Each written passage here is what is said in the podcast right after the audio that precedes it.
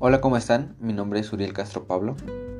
El día de hoy hablaré de un tema que para mí en lo particular es un tema bastante amplio y a la vez bonito. Eh, si es correcto, hablaré del día 8 de marzo. Para empezar con lo anterior, comenzaré hablando de la mujer. Hablar de, la, de las mujeres, unas personas muy maravillosas y capaces en este mundo y de esto no utilizaré un buscador para definir con palabras exactas de otras personas lo que es mujer. Desde que nacemos, una mujer nos carga en su vientre durante nueve meses.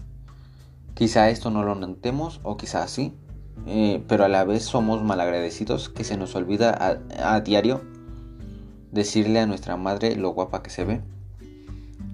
Quizá algunos de nosotros ya no esté con nuestra madre a nuestro lado, pero no está de más pensar en ella.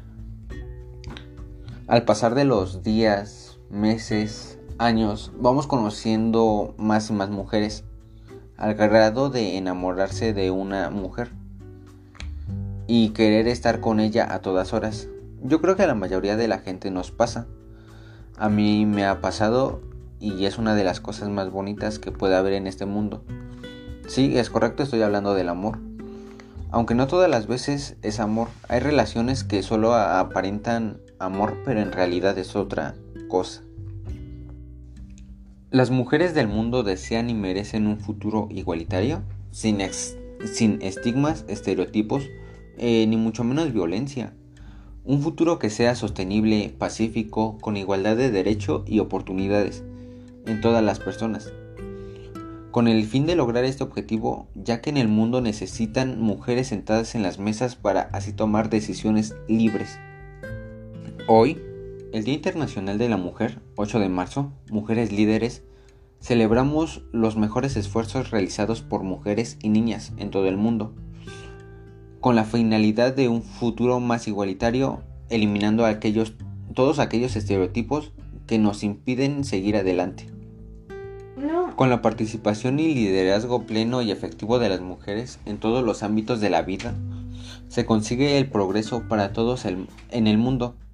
Sin embargo, las mujeres siguen sin tener suficiente representación en la vida pública y en la toma de, decisión, de decisiones, tal y como refleja el reciente informe del secretario general de las Naciones Unidas. Las mujeres son jefas de gobierno del Estado en 22 países y únicamente el 24.9% de los parlamentos son mujeres. A ritmo del progreso actual, la igualdad de género entre jefas y jefes de gobierno tardará aproximadamente otros 130 años. Sinceramente es una cifra muy extensa. Estamos viviendo en el pleno siglo XXI y es increíble que hayan personas con mentalidad machista y muy egocéntrica que no dejan que las mujeres también pongan sus pensamientos sobre la mesa. Si es de recordar, venimos de una mujer. Por esta razón y muchas más tenemos que aprender a convivir con nuestras mujeres. Por todo ello, el Día Internacional de la Mujer de este año es clamor a favor de la generación de igualdad a fin de actuar para conseguir un futuro igualitario para todas y todos. Somos la generación de igualdad en marcha.